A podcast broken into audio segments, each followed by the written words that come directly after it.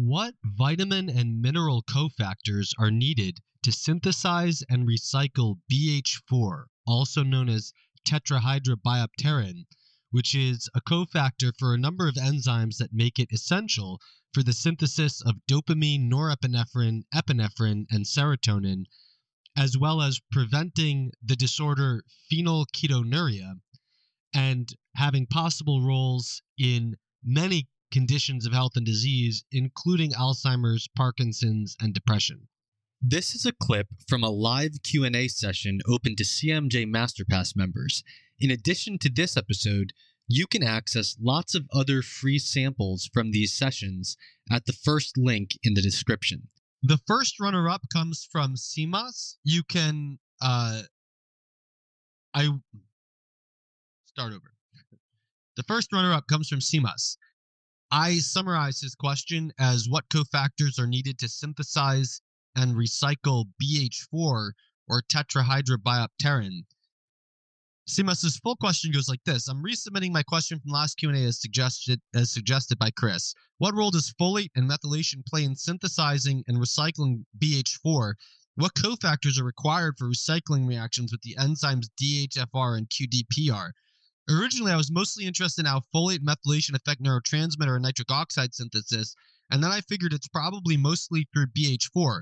However, then I remembered the studies where SAMe was successfully used for depression, which is interesting because SAMe seems to mostly be a cofactor for neurotransmitter breakdown. I wonder if there is some kind of feedback mechanism between COMT and amino acid hydroxylases, which increases turnover, or some other mechanism. It seems like it's not really clear, at least from the studies I've seen. So I'll go back to my summary of the question, which is what cofactors are needed to synthesize and recycle BH4? So the first thing that I would like to go to, I'm going to share my screen and I'm going to show you the structure of folate from the folate chapter of modern nutrition health and disease so ignore the two structures below and look at the one at the top and what you'll see here is that folate has a pterin ring and then a para-aminobenzoic acid moiety. Moiety is just a part of a molecule. And then has at least one glutamate residue. A glutamate residue is the amino acid uh, after it's bound to something else in a peptide bond. You call it a residue of an amino acid because uh, because it loses its acidity once it does this. It's not, and it's no longer an acid. Um, it's an amino acid residue, and so the the general this is folic acid.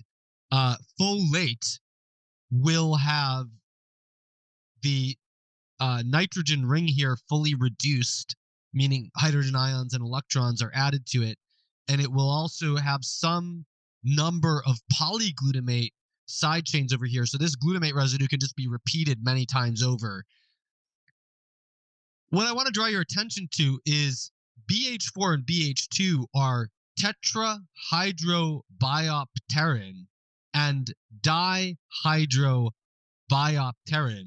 And folic acid is successively reduced to dihydrotetrahydrofolate uh, excuse me, dihydrofolate and tetrahydrofolate. So the similarity here is that the structure of BH4 and BH2 essentially is the pterin ring of folate. It essentially is the pterin ring of folate without the, the PABA and the glutamate bound to it. And what gets reduced to reduce folic acid to dihydrofolate and tetrahydrofolate is the it's the reduction of this ring. So the double bonds go away and the nitrogens get hydrogens added to them.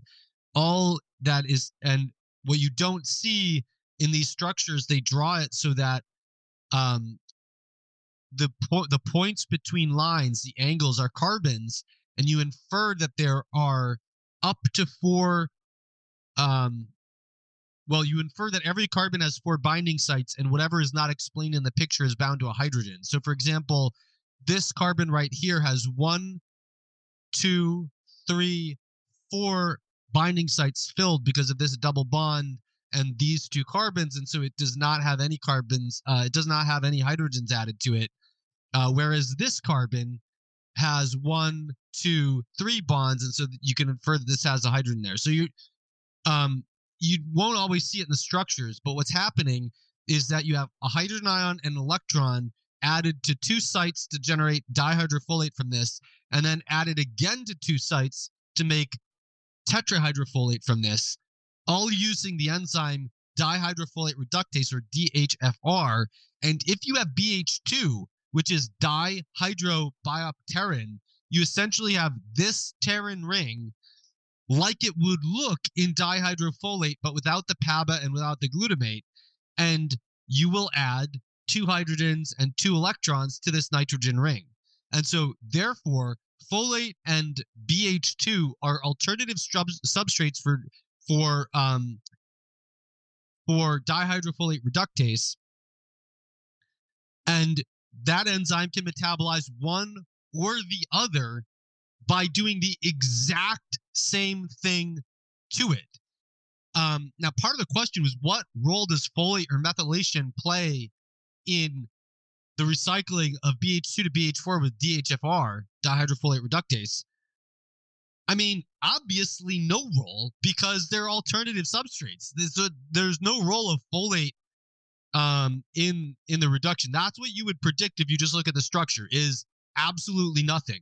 But with that said, there's a lot more to the question, which is what are all the cofactors to to the synthesis and recycling of BH4? So let's go through it step by step. Uh, first of all, why do we care? So BH4 or tetrahydrobiopterin is a cofactor for the enzymes phenylalanine hydroxylase, which converts phenyl- phenylalanine to tyrosine, tyrosine hydroxylase, which converts tyrosine to L-DOPA, and tryptophan hydroxylase, which converts tryptophan to serotonin. These three are grouped together as being called amino acid hydroxylases.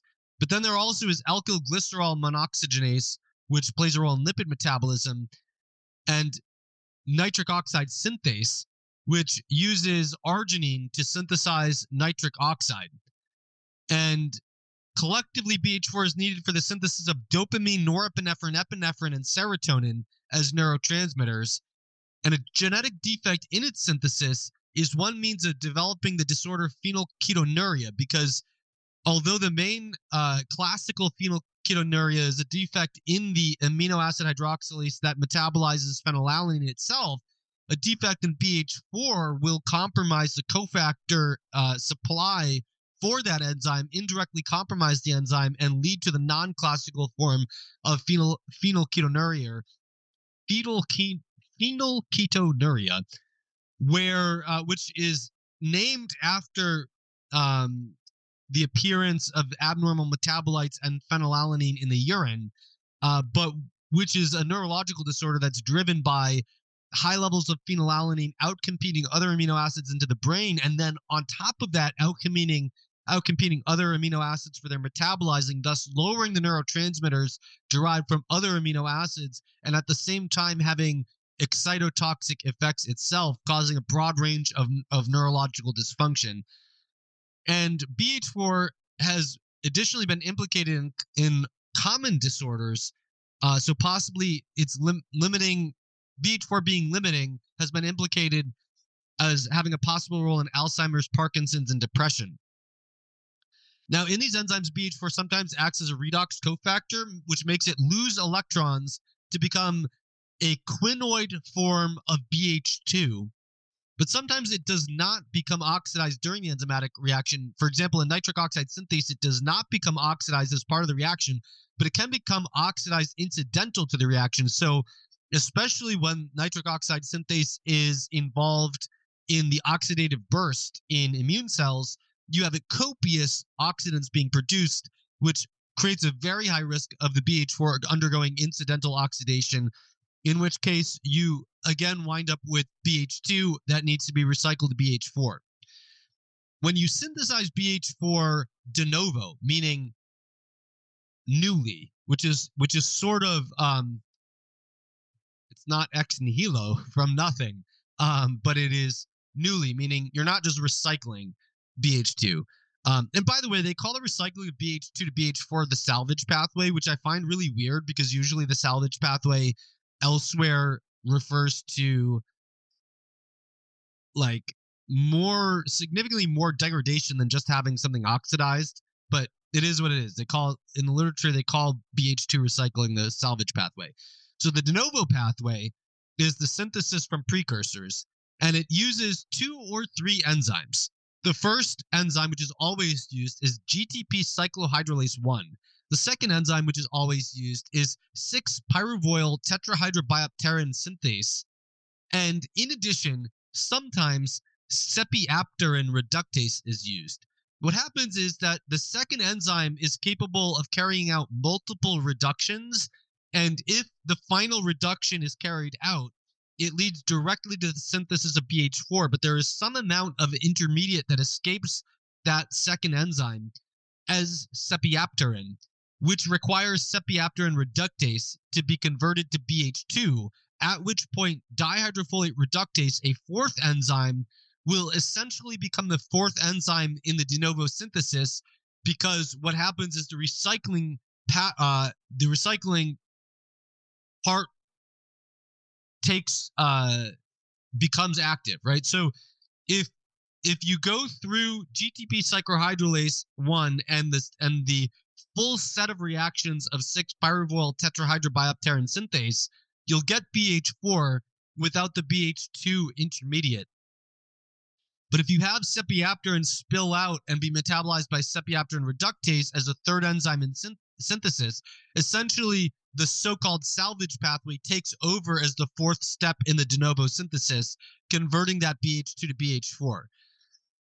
Now, the first enzyme, GTP cyclohydrolase 1, requires zinc as an essential cofactor. In rats, it has been shown that magnesium activates the enzyme. That's probably true in humans if it's true in rats. Generally, not always, but generally, mammalian enzymes share properties. You can also infer that GTP is going to be active as a magnesium chelate. So if you don't have mag- enough magnesium in the medium, it might compromise the reaction um, that way anyway.